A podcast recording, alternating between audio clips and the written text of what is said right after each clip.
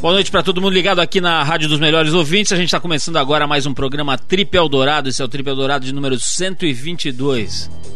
Bom, essa semana a gente recebe com muita honra, com muito orgulho, o cara responsável pela paixão brasileira pelas corridas de automóvel. Bicampeão de Fórmula 1 e campeão da Fórmula Indy, Emerson Fittipaldi, que de quebra já conquistou duas vezes as 500 milhas de Indianápolis, estará hoje com a gente aqui ao vivo, batendo um papinho bem legal sobre velocidade, carros, vassouradas, papinha de nenê, 7-Day Diet e um monte de coisa legal. Emerson Fittipaldi por aqui ao vivo hoje. Bom, e ainda hoje também através da Embratel e do 21 a gente vai bater um papo com a Fernanda Takai, líder da banda Pato Fu, que faz show nesse fim de semana aqui em São Paulo. Mas para começar a gente vai de Sandra de Sá. Vamos logo abrindo um clima de festa aqui no programa. A versão dela para a música Olhos Coloridos. Depois desse som, a gente volta com o Trip FM e com a Fernanda Takai falando com a gente por telefone. Vamos lá.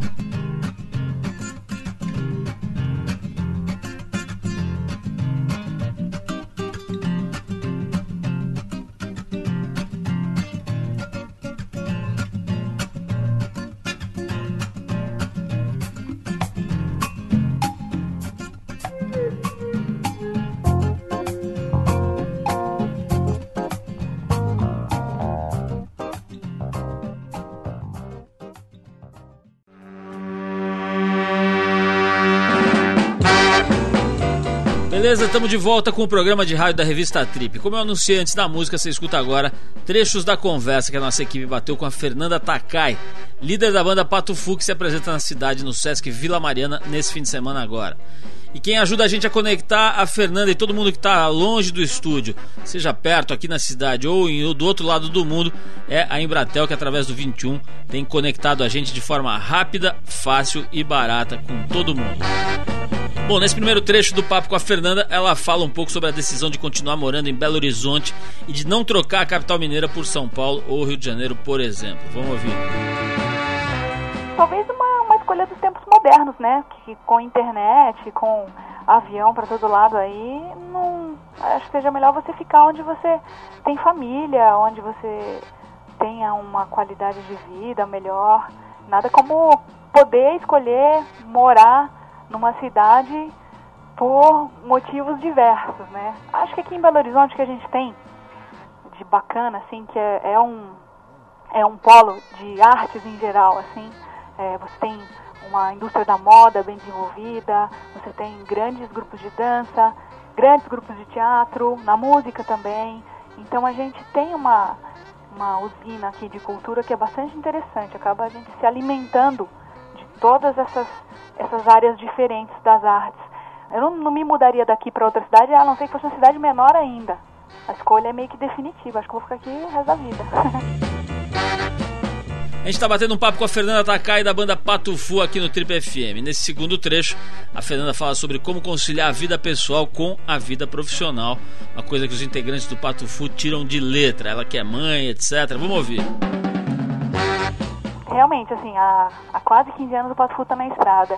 Apesar de toda a dificuldade que é você ter um relacionamento longo, e principalmente quando a gente cai na estrada para tocar, que é mais desgastante, é muito bom, né, que você encontra o pessoal ao vivo, assim, que gosta das suas músicas, mas a coisa de transporte, de viajar, de ficar esperando, aeroporto, de comer mal, dormir mal, às vezes cansa e desgasta as relações humanas, assim. Mas acho que funcionou, a gente meio que encontrou um equilíbrio. No Pato Fu, todo mundo desenvolve outras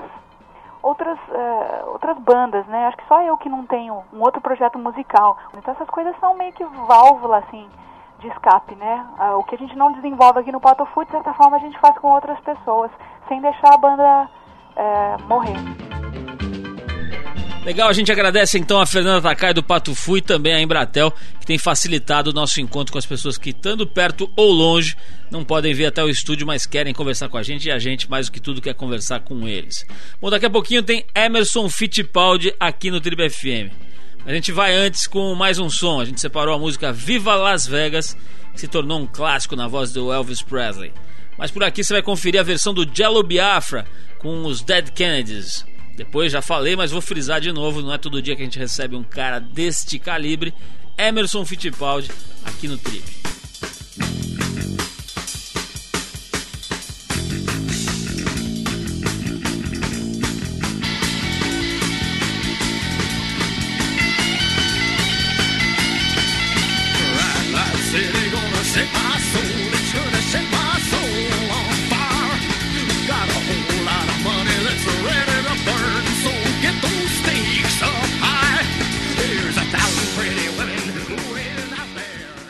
Você está no Trip Eldorado.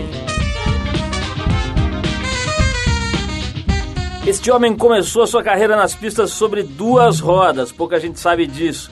Mas depois de algumas vassouradas desferidas pela sua progenitora, ele resolveu desistir da carreira na motovelocidade. Entretanto, esse contratempo não foi suficiente para afastar este jovem obstinadíssimo do cheiro da gasolina. Ele migrou para o kart, depois para a Fórmula V, a Fórmula Volkswagen, uma fórmula para iniciantes, depois foi para a Fórmula 3, para a Fórmula 2 e finalmente em 1970, menos de um mês depois do Brasil conquistar o tricampeonato mundial de futebol, ele estreou na Fórmula 1, diria que é o cume aí da carreira de automobilismo. Nessa época ele tinha 23 anos apenas. A sua história na Fórmula 1 rendeu 2 títulos mundiais, em 72 e 74, e o posto de ídolo brasileiro do esporte em todos os tempos. Entre seus fãs mais ilustres, só para citar alguns, Nelson Piquet e Ayrton Senna, tá bom? Tem o George Harrison também, se você achou pouco. Depois de uma tentativa frustrada de criar uma equipe 100% brasileira, ele desistiu da Fórmula 1 e 5 anos depois, em 84, voltou a competir profissionalmente na Fórmula Indy. Em 89, aos 43 anos de idade, competindo com pilotos com a metade da idade dele na época, ele conquistou o título daquele ano de Fórmula Indy e, de quebra, venceu as 500 milhas de Indianápolis, uma das mais tradicionais provas de automobilismo do mundo, um feito que iria repetir em 1993. Só de anel dessas provas o cara ganhou uns 67, deve ter uma bacia de anel de primeiro lugar em competições. Estamos falando do Rato, ou Emo, ou simplesmente Emerson Fittipaldi, que está com a gente aqui hoje, para nossa honra, para nosso orgulho. Veio bater um papo sobre o mundo da alta velocidade, sobre a personalização de carros e sobre cocô de nenê, que ele está voltando a ter contato esses últimos dias. E vai falar um monte de coisas legais aqui. Emerson, obrigado por você ter vindo. Eu sei que você está com a agenda corrida, vai ter 2 dias no Brasil, arrumou um tempinho para vir aqui bater esse papo com a gente. Então, de cara, muito obrigado pela distinção. Para mim é um prazer muito grande estar aqui. Eu acho que vamos falar de assuntos que eu gosto demais, que é a minha paixão, a minha vida, automobilismo, carro e também família, né? Vamos começar com o cocô de nenê, Emerson, um assunto muito importante. Eu soube que você ganhou o seu 6º filhote aí recentemente, acho que tem coisa de uma semana mais ou menos, né, ou 2. Ou seja, o bichinho tá lá 0 km, né, para usar a linguagem automobilística, tá ainda com selinho no vidro, plástico no banco, tá zerado. Como é que tá a sensação de ter o 6º filho, digamos aí já numa idade madura, né, Emerson? Quer dizer, você ter um nenezinho nessa idade, deve ser, acho que em qualquer idade é uma viagem, mas nessa idade deve ser um recomeço de tudo, né? É uma curtição, é uma coisa muito especial. Você tá com 41, especial. É isso, né, Emerson? É 41 em cada perna. Conta um pouquinho dessa coisa de ser pai mais velho. Olha, eu acho que ser pai mais velho não interessa quantos filhos você tem, quantos você já teve, a sua experiência tendo filho. Quando você tem um filho é uma bênção, é uma coisa muito especial, é uma luz, é uma energia nova, é uma vida nova. E eu agradeço a Deus essa bênção para mim e para minha família, né, para os amigos. Poder ter uma criança em casa. O menino nasceu, graças a Deus, saudável. A mãe está ótima, a Rossana. Está todo mundo curtindo. Acho que o bichinho já foi visto correndo pelo berçário ali, a bordo de um carrinho. Mas, Emerson, falando em família, eu quero que você explique essa história de você foi vítima de vassouradas furiosas antes de uma corrida na categoria Lambretas Envenenadas Especiais. Essa passagem da sua vida eu achei muito boa, queria que você relatasse. Eu estava correndo de motocicleta de 50cc, que é uma categoria pequena na época. Inclusive eu corri com a motocicleta do Adul Celso, que era muito amigo meu. E depois de 2 anos eu fui convidado a competir com uma motocicleta maior, fabricada no Brasil na época pelo Silvano Pozzi, que era uma motocicleta já grande. Na época eu tinha 15 anos e existia um regulamento em casa: nenhuma motocicleta acima de 50cc você pode correr.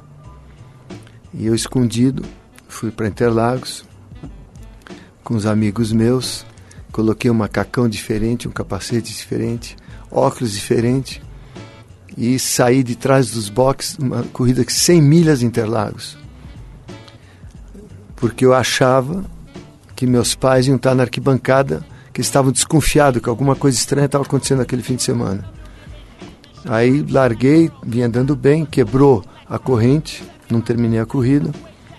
Voltei para casa, eu estava com um amigo meu, querido amigo meu, Roberto Nabuco, e eu falei, Roberto, fica comigo. Minha mãe perguntou, como é que foi o dia hoje? Eu fui velejar. Ah, você foi velejar? Eu estava no clube de campo, estava o máximo, tinha um vento bom, tal. Ah, você foi velejar? Ah, tá. Quer jantar? Quer? Meu amigo sentou comigo, jantamos. A hora que ele foi embora, o Roberto saiu de casa, minha mãe me chamou e falou, ah, é, você foi velejar? Pegou uma vassoura, me trancou na copa e acabou minha carreira de motociclista. Genial essa das vassouradas, Emerson. Agora, quer dizer que não teve nada a ver com lambreta, né? Isso aí é invenção nossa. Aqui eu tinha alguma lambreta no meio dessa história. Já era uma moto poderosa, então. Não, era uma pequena, uma motocicleta do Adul Celso, que ele até me emprestou. E depois eu corri com uma que eu tinha. Na época eu ia para o Mackenzie com a motocicleta que eu corria o fim de semana. Durante a semana eu estudava no Mackenzie, eu morava na Avenida Rebouças, e já ia, trocava, tirava o número, trocava o escapamento e ia para a escola com a motocicleta que eu corria. Era outro São Paulo, era outra vida. É, pessoal, vamos falar de uma época, eu vou dar uns flashes aí em momentos diferentes para a gente tentar dar uma geral em vários setores, várias partes da sua vida, especialmente no automobilismo. Eu outro dia tive a oportunidade de ir até a sede da tua empresa e ver o Copersucar ali, ao vivo e a cores, né? E depois vi também exposto na Avenida Paulista, numa exposição de automóveis que andou tendo por lá. E o carro é uma beleza, né? Um carro muito bem desenhado. Eu não sei, não acompanho tão de perto o automobilismo, não sei o quanto...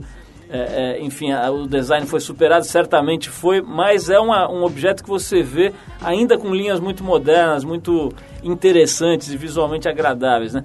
Fala um pouquinho da experiência de ter resolvido, naquela altura, anos 70, né, fazer uma equipe de Fórmula 1 brasileira. É o sonho meu do Wilson de fazer uma equipe brasileira, na época, onde era muito mais difícil do que hoje em dia fazer uma equipe, com a grande dificuldade que tinha, com o apoio da Embraer, do Osíris, que era também assim uma pessoa com uma visão muito grande, e nós fizemos a equipe em 1975, o Wilson pilotou o primeiro ano, em 76 eu saí da McLaren, entrei na equipe e pilotei durante 4 anos muito difíceis, né, frustrantes, mas ao mesmo tempo com alguns resultados muito bons e que pouca gente no Brasil sabe. Por exemplo, comparando em 1978, que foi o meu melhor ano na equipe Copersucar, eu terminei em segundo lugar no Grande Prêmio Brasil, com um carro brasileiro, que era uma coisa assim excepcional, né, na época, e nós acumulamos mais pontos que a McLaren e a Ferrari aquele ano. As duas com 2 carros e eu com um carro só na equipe. Pô, incrível. Emerson, hoje, quer dizer, o Brasil evoluiu muito de 75 para cá em todos os sentidos, né? Por mais que a gente tenha N reclamações e críticas ao país, o fato é que houve uma evolução sensível, especialmente no campo econômico, etc. Você acha que hoje, nesse panorama completamente diferente, muito mais avançado, existiria alguma possibilidade de um grupo brasileiro lançar uma equipe, fazer frente a essas equipes poderosíssimas aí que hoje estão disputando? A longo prazo, sem dúvida. E o problema que nós tivemos na época, que o brasileiro é muito imediatista, quer o resultado na hora, e uma equipe de Fórmula 1 você demora 5 a 10 anos para se estabelecer no mercado. Dá para fazer, sem dúvida nenhuma. E eu lembro que na época nós estávamos já no 5º ano e tínhamos elementos na equipe como o Harvey Poswaite, que saiu da nossa equipe, foi para a Ferrari, o Keck Rosberg, meu companheiro de equipe, foi campeão mundial com a Williams, o Adrian Hewitt, que é o melhor projetista da Fórmula 1 hoje, o primeiro trabalho dele foi com a gente. Eu tirei ele do Imperial College em Londres, ele era o melhor estudante de aerodinâmica de lá. Então, para você pegar esses elementos com valor muito grande, porque o resultado de uma equipe de Fórmula 1 é o que você tem de valor humano por trás. Cada membro da equipe que faz aquele carro, aquela equipe fazer andar. Porque você não compra um carro, você constrói o carro. E quem constrói são os homens que você tem dentro da equipe. Então leva muitos anos você conseguir uma equipe muito boa e demorou muito tempo. Mas o Brasil, naquele imediatismo, que ainda nós somos assim, né? Estava frustrada a torcida, mas o Emerson está andando bem, a equipe não está andando bem e não deu para a gente continuar. Uma pena, porque sem dúvida nenhuma nós poderíamos estar hoje em dia com uma das melhores equipes no mundo. Na época, por exemplo, a gente andava muito melhor que a Williams. Emerson, você foi campeão em 72, né? Com 25 anos de idade, o cara vai lá e é campeão de Fórmula 1 brasileiro, ganha o circuito charmosíssimo, cheio de glamour, etc. Deve ter sido uma festa lascada depois disso. Eu vou querer saber essa história. Eu não sei, o Emerson nunca teve fama de mulherengo. Aliás, o bicho acho que já nasceu casado, né? Acho que com 6 anos ele casou. Tá certo que casou várias vezes, mas o bicho tá sempre casado. Então, mas, pô, 25 anos, o cara campeão de Fórmula 1, deve ter sido uma certa festança. Eu vou querer saber disso logo depois da gente tocar esse som aqui. Spanky Wilson and the Quantic Soul Orchestra. Vamos tocar esse A Woman Like Me. E depois a gente volta com o Emerson Fittipaldi contando a verdade, os bastidores da sua festa depois de se sagrar campeão mundial de Fórmula 1 com 25 anos. Vamos lá.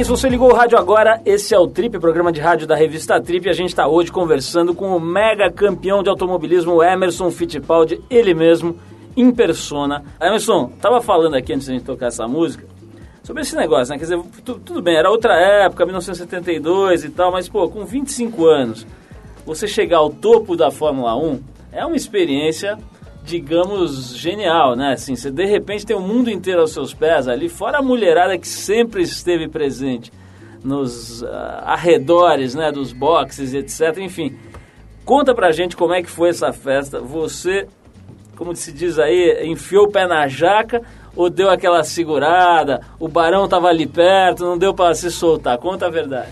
Aconteceu tão rápido, foi uma coisa assim que... eu nunca imaginei, começando a correr na Europa em 1970, eu conseguiria ser campeão mundial 2 anos depois. E para mim foi aquele sonho que era além do sonho, né? Meu sonho era um dia poder largar no Grande Prêmio de Fórmula 1. Então com a vitória, com a primeira vitória do Mundial, foi muita emoção, foi muita... assim, tudo aconteceu muito rápido, eu tinha muito pouca experiência de vida. E... na noite do Grande Prêmio, logo depois do Grande Prêmio, meu querido amigo Braguinha estava lá para comemorar. Ele estava presente com a mulher dele, com a Lourdes, amigos brasileiros, muitos amigos, família, meu irmão, todo mundo lá em Monza. E teve uma festa no IBC, Instituto Brasileiro do Café. E aí foi uma festona, todo mundo comemorando o primeiro título mundial para o Brasil.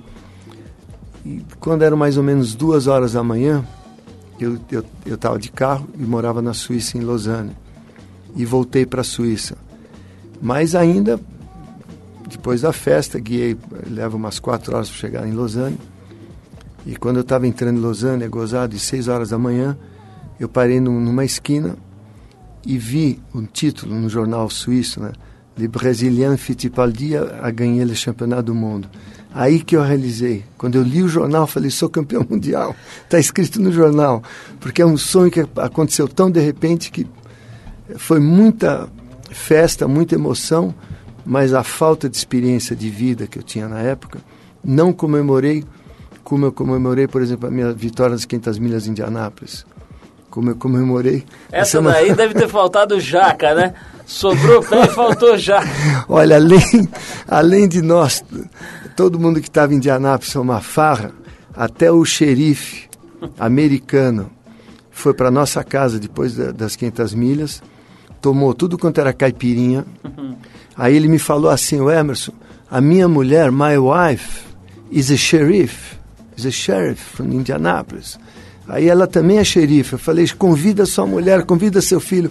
Aí veio a mulher do xerife, que era xerife, os filhos, todos tomaram um porre de caipirinha. Os xerifinhos, veio todo mundo. Veio todo mundo. Aí eu queria ver o xerife voltar para casa. Deixa eu te perguntar uma coisa sobre essa questão que você falou, da pouca experiência, né? Voltando lá para 1972, né? Eu imagino que seja diferente. Hoje os pilotos ganham fortunas assim incalculáveis e tal. Acho que lá na época não era tão legal assim em termos financeiros, mas já era uma grana de patrocínios, de projeção, de publicidade e tudo mais. E até, pô, a administração da pressão, né, da imprensa, da expectativa do público. Como é que você fez com 25 anos lidar com isso, lidar com o dinheiro, com a administração da carreira? Você tinha já uma estrutura de equipe e tal? Ou era na raça, com pai e mãe? Como é que você fazia? Não, era uma coisa assim que você tinha que não perder a estrutura. É muito importante, qualquer atleta, qualquer esportista. Eu falo, tem que ter o pé no chão. Porque realmente, por exemplo, eu saí lá de Monza, fui para casa. Aquela semana já tinha teste. Você não para, não só esportivamente pilotando o carro, testando o carro, mas junto tem os compromissos com patrocinadores, com a imprensa, com a família. E é muito importante a família ser o porto, ser a âncora, você voltar para casa, ancorar o barco e ficar quieto ali, recuperar as energias, estar com o pé no chão para partir para a próxima. Principalmente quando você tem pouca experiência de vida e pouca idade. Então, acho que qualquer atleta, qualquer esportista tem que tentar montar uma estrutura em volta que dê essa tranquilidade para você poder focar no esporte, porque às vezes é muito difícil você chegar a um título mundial, mas é muito fácil perder. E o mais difícil é você continuar sendo competitivo. Eu acho que em qualquer esporte é isso. E o que você falou é um ponto muito importante. Para qualquer atleta, qualquer esportista continuar sendo competitivo, que é o mais difícil, você tem que ter uma estrutura, né, psicológica, espiritual, física, para trabalhar em harmonia com tudo que acontece em volta de você, que não é fácil. Falando sobre estrutura física, Emerson, você é um cara que não engordou com o passar do tempo, você continua aí com uma figura bastante em forma. Você deve ter comido uns 69 pacotes de 7-day diet para conseguir ficar desse jeito. Como é que você faz para manter a forma hoje em dia? Não, eu acho que eu procuro sempre manter a forma comendo bem, acho que é muito importante. É aquilo que eu falei, você tem que estar mentalmente, fisicamente, espiritualmente bem para trabalhar os três fatores, né, que afetam muito um ser humano em conjunto. E a minha dieta, que eu estou numa dieta muito radical, que eu comecei há 1 ano e meio atrás, que é uma dieta de medicina chinesa, que eu aprendi aqui no Brasil, pela Dr. Marisa Volontier, que ela é formada em medicina chinesa e ela também é uma neurocirurgiã na nossa medicina. Então me ajudou muito nesse último 1 ano e meio, principalmente agora que eu tenho que ser pai e tenho que ter muita vitalidade, né? Você imagina eu criar um filho agora, eu tô com 60 anos, a responsabilidade, e tá bem com uma criança nova. Cada 3 horas o bichinho querendo mamar, você acordando e tal. Ô Emerson, eu soube que você leva Tupperwares nos restaurantes de São Paulo, abre o seu Tupperware e tira lá sua comidinha. O que tem dentro daqueles Tupperwares lá que você carrega para tudo que é lado? Olha, aquilo lá é uma comida muito básica, muito, eu até chamo que é uma comida do litoral, né? Quase uma comida de caiçara, porque a base é grãos, arroz, feijão, peixe, legumes e seaweed, alga marinha. Como é que você faz? Você tem, vamos dizer, um almoço com um patrocinador gigantesco, Bill Gates quer almoçar com Emerson Fittipaldi e tal, e oferece um fazão e costelas de porco recheadas. Você leva o teu Tupperware nessa, ou ali você vai ter que dar enfim, abrir mão da dieta e tal para acompanhar o seu anfitrião. Como é que você lida com isso? Eu vou de boia fria. Marmita.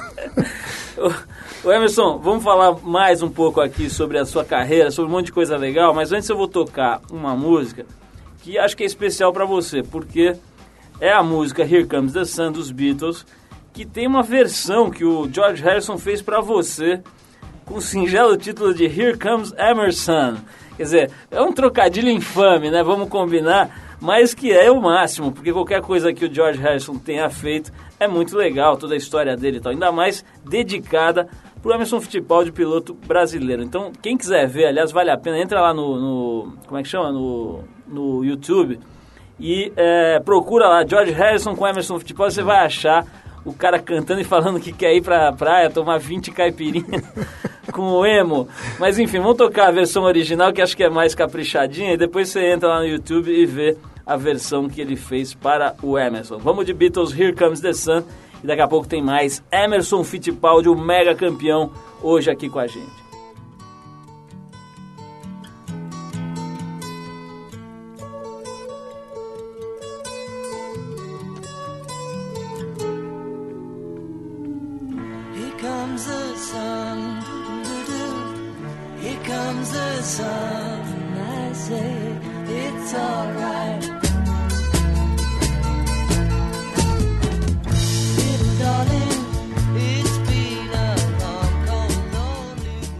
Você está no Trip Eldorado.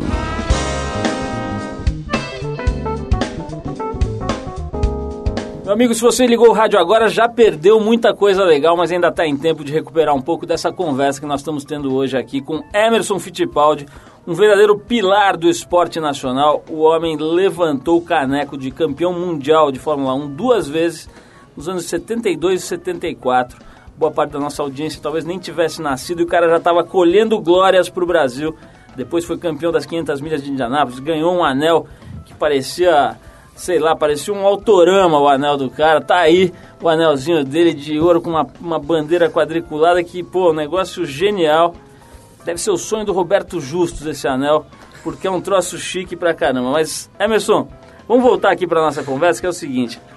Quando você vai com 43 anos, cara, e encara aqueles americaninhos de 20 e poucos que comeram sucrilho à vontade desde pequeno, não tomaram vassourada, estão lá no negócio há um tempão, com grana, com patrocínio, etc. De repente você chega lá com 43 anos, quer dizer, os caras já deviam te achar tiozinho, né? Naquela época, os moleques lá, o Al Unser Jr. e os não sei mais quem Juniors lá, deviam te achar meio sênior, né? Como é que foi chegar lá na manha e papar aquele título que nos Estados Unidos, quer dizer, no mundo inteiro é respeitadíssimo, mas nos Estados Unidos o nego fica louco, né? Com a história de Indianápolis e da Fórmula Indy. Conta um pouquinho dessa parte da tua vida. Eu acho que foi uma parte, assim, uma transição para mim como piloto, como esportista. É muito importante, foi um desafio muito grande, porque um piloto de Fórmula 1 que não tem a técnica de pilotar nos ovais, não só pilotar, mas acertar o carro. Eu fui lá para aprender, aprendi muito com os americanos, e uma especialidade americana, porque eles nascem praticamente guiando em circuitos ovais, né? Eles crescem em circuitos ovais, eles têm uma tradição muito grande, desde 1914 tem circuitos ovais nos Estados Unidos. Então eu consegui, com muito esforço, muita dedicação, como tudo que você faz na vida, tem que ter muita paixão, muito amor, aprender a técnica do oval, que é uma técnica muito especial. Eu gostei muito de pilotar no oval, porque também o piloto tem que se dar bem no oval. Você anda muito mais rápido que no circuito misto. Nos ovais, no Super Speedway, que são os ovais tipo Indianápolis, Michigan, em 95, 96, o carro dava 420 de final. Se aproxima, entrava na curva 1 a quase 400 km por hora. Velocidade de helicóptero, né? Não é de carro. Mais, né? Helicóptero é 300 e pouco, né? É bem mais rápido que helicóptero. Caramba! E essa velocidade você tem que aprender, saber o que o carro vai fazer antes que ele faça. Emerson, o que ter 43 anos na época te ajudou? Em que te ajudou? E se te atrapalhou, em que te atrapalhou? Essa idade, quer dizer, você tinha talvez mais coragem ou mais controle sobre o seu próprio equipamento psicológico e tal, pelo fato de ser mais velho, você acha ou não? Eu acho que a experiência que eu tinha de tantos anos de competição, desde o Brasil até a Europa, até correndo o mundo todo, lógico que me ajudou muito. E o que ajudou bastante foi, assim, a dedicação e a percepção do que é certo e do que é errado. E, ao mesmo tempo, eu fui muito bem recebido pelos pilotos americanos. Por exemplo, o A.J. Foyt, que na época é um dos grandes mitos do automobilismo americano. A primeira vez que cheguei em Indianápolis, ele pegou um carrinho de golfe e me levou a dar uma volta para me mostrar como é que entrava na curva 1, na curva 2, 3, 4, o efeito do vento, aonde eu tinha que tomar cuidado, como que eu tinha que pilotar num oval com segurança. Tem tudo uma técnica diferente. Não teve aquela politicagem de rejeição, então? Não, absolutamente, foi muito bem recebido pelos americanos. Obviamente, a geração mais jovem, os All-Lancers da vida, o Michael Andretti, que para mim era um desafio, até eu competir com o Christian, com meu sobrinho. Então tudo isso era um desafio grande, era um esforço maior, que aí eu fisicamente tinha que estar muito bem. E para estar bem fisicamente eu estava com um nutricionista americano, com um preparador físico americano também, então eu montei assim uma equipe em torno, para mim estar bem, para compensar a idade que eu tinha, obviamente, principalmente circuito tipo Long Beach, Grand Prix, circuito de rua, 2 horas pilotando carro Indy na rua, é muito cansativo, muito mais que oval. Emerson, tem uma coisa que você mencionou 2 vezes já aqui, ou 3, o nome do Adul Celso. Né? Nós estamos tentando fazer um pouco de justiça a todos os feitos do Adul Celso, fazendo uma reportagem grande agora para a revista da ISO, do Grupo ISO, que a gente está fazendo sobre motocicletas. Né? E vamos dar uma matéria grande agora sobre a história, a vida do Adul Celso.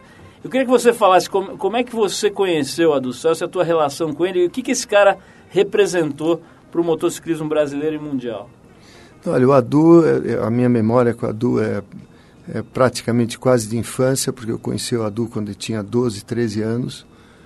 Ele morava na Groenlândia, aqui nos Jardins, e eu morava na Rebouças, nós éramos vizinhos, nós dois gostávamos de motocicleta. E na época da 50cc, a primeira corrida em Interlagos, ele me emprestou a motocicleta dele, uma 50cc, a Moton, que era uma motocicleta italiana, e a partir daí eu sempre fui muito amigo, muito ligado ao Adul. Apesar de eu ir para o automobilismo, depois da vassourada, e ele continuou no motociclismo. Ele era apaixonado pelo motociclismo, só falava de motocicleta o dia inteiro. E eu correndo de Fórmula 1, ele correndo de motocicleta, mas a gente se falava muito. No fim de ano a gente se via aqui no Brasil. A gente não conseguia conviver o suficiente, que a gente gostava um do outro. Mas ele era uma pessoa assim, totalmente para motocicleta, dedicado, com uma habilidade natural excepcional como piloto. Desde a juventude dele era muito rápido. Ele foi muito mal aceito no Brasil como campeão, porque o Adul ganhou um grande prêmio de motocicleta, de motovelocidade.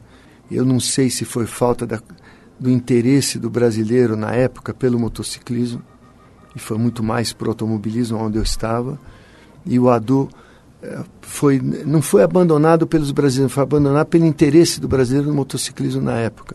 Você chegou a ter contato com ele pouco tempo antes dele morrer, Emerson? Como é que ele estava? Ele era um cara ressentido com isso ou não?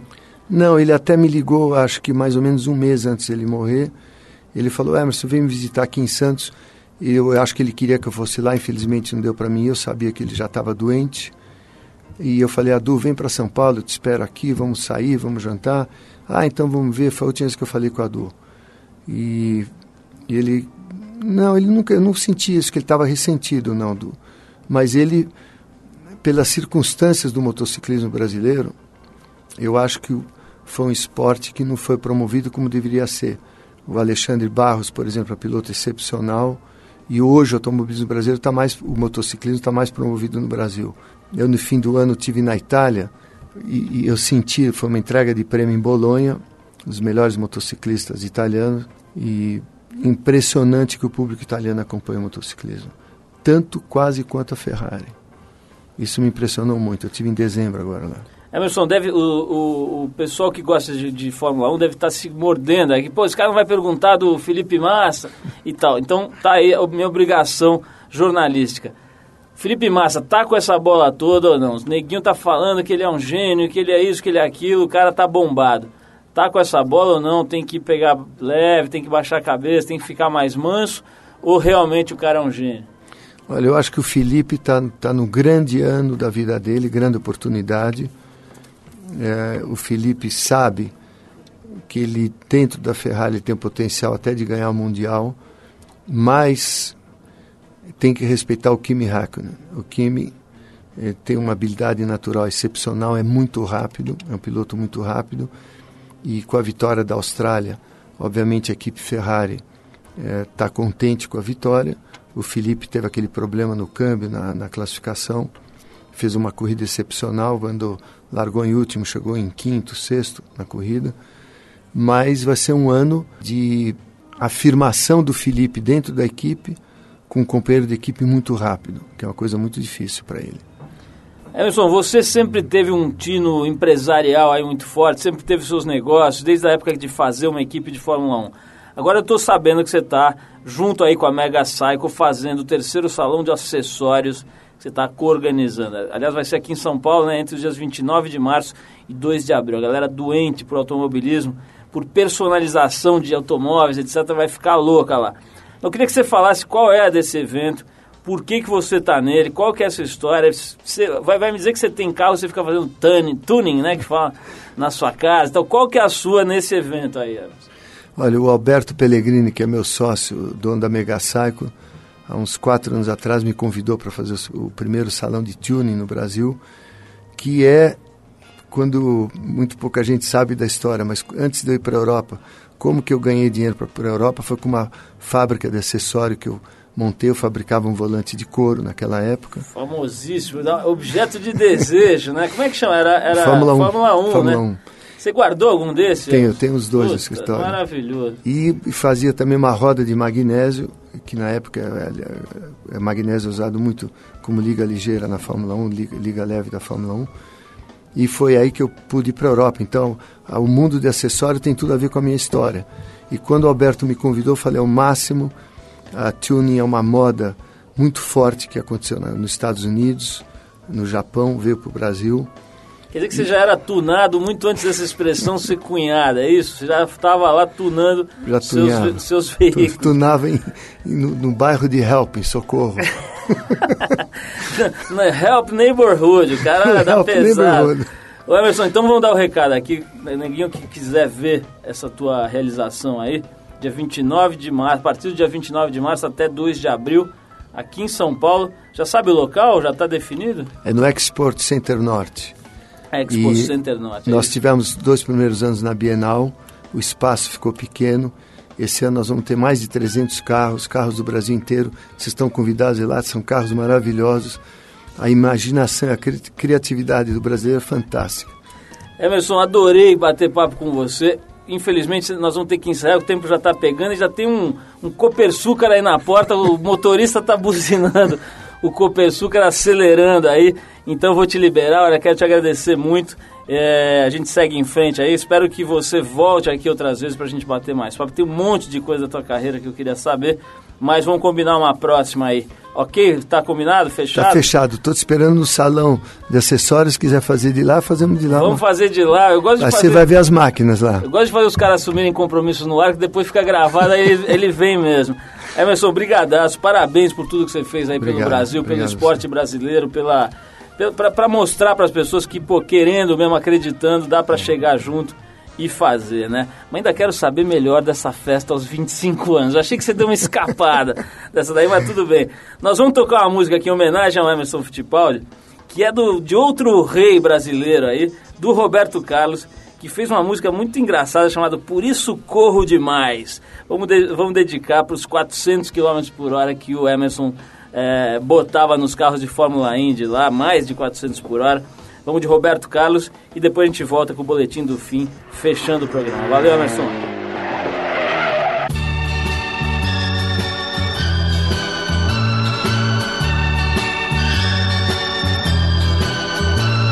Meu bem, qualquer instante que eu fico sem te ver, aumenta a saudade que eu sinto de você. Então eu corro demais, sofro demais, corro demais só pra te ver, meu bem.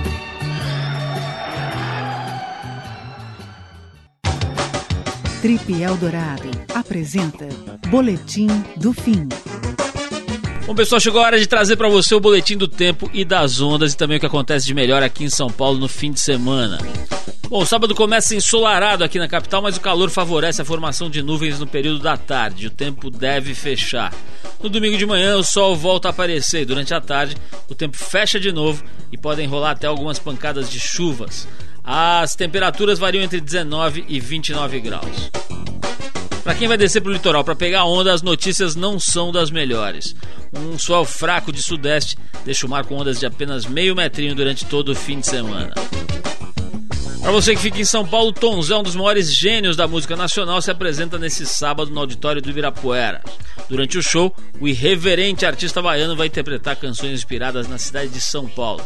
A apresentação começa às 8h30 da noite, com ingressos a R$30. Tom Zé é uma figuraça, vale a pena ir lá. Outro show bom é o show da Fernanda Takai, que bateu um papo com a gente hoje aqui no programa, e a banda Pato Fu. Eles se apresentam no Sesc Vila Mariana hoje e amanhã às 9 da noite e no domingo às 6 da tarde. Os ingressos estão de R$10 a R$30. Olha essa, o Cazé Peçanha e o Newton Canito abriram um espaço chamado Gafanhoto, que segundo os dois tem a missão de devastar a cultura tradicional e gerar uma corrente elétrica de novidades. Destinado às artes independentes e de vanguarda, esse espaço vai realizar debates, cursos, palestras e eventos como a Sessão Gafanhoto, uma exibição mensal de obras audiovisuais produzidas pelas mais diversas mídias, inclusive para a internet. É isso, se você quiser ver mais, acesse aí www.cinemático.com.br. É isso, a gente vai ficando por aqui. O Trip Eldorado é uma produção da equipe da revista Trip em parceria com a Eldorado FM, a rádio dos melhores ouvintes. A apresentação é de Paulo Lima, participação excepcional de Arthur Veríssimo, coordenação de Endrigo Kiribras, produção e edição Alexandre Potashev, programação musical Cris Nalmoves. Para falar com a gente, você escreve para radio@trip.com.br. Semana que vem a gente volta nesse mesmo horário com mais um Trip Eldorado. E às terças-feiras, às 10 da noite, tem a nossa reprise do programa, para quem perdeu alguma parte ou quer ouvir de novo. Um abração e um super fim de semana para todo mundo. Tudo de bom, paz e saúde aí no fim de semana.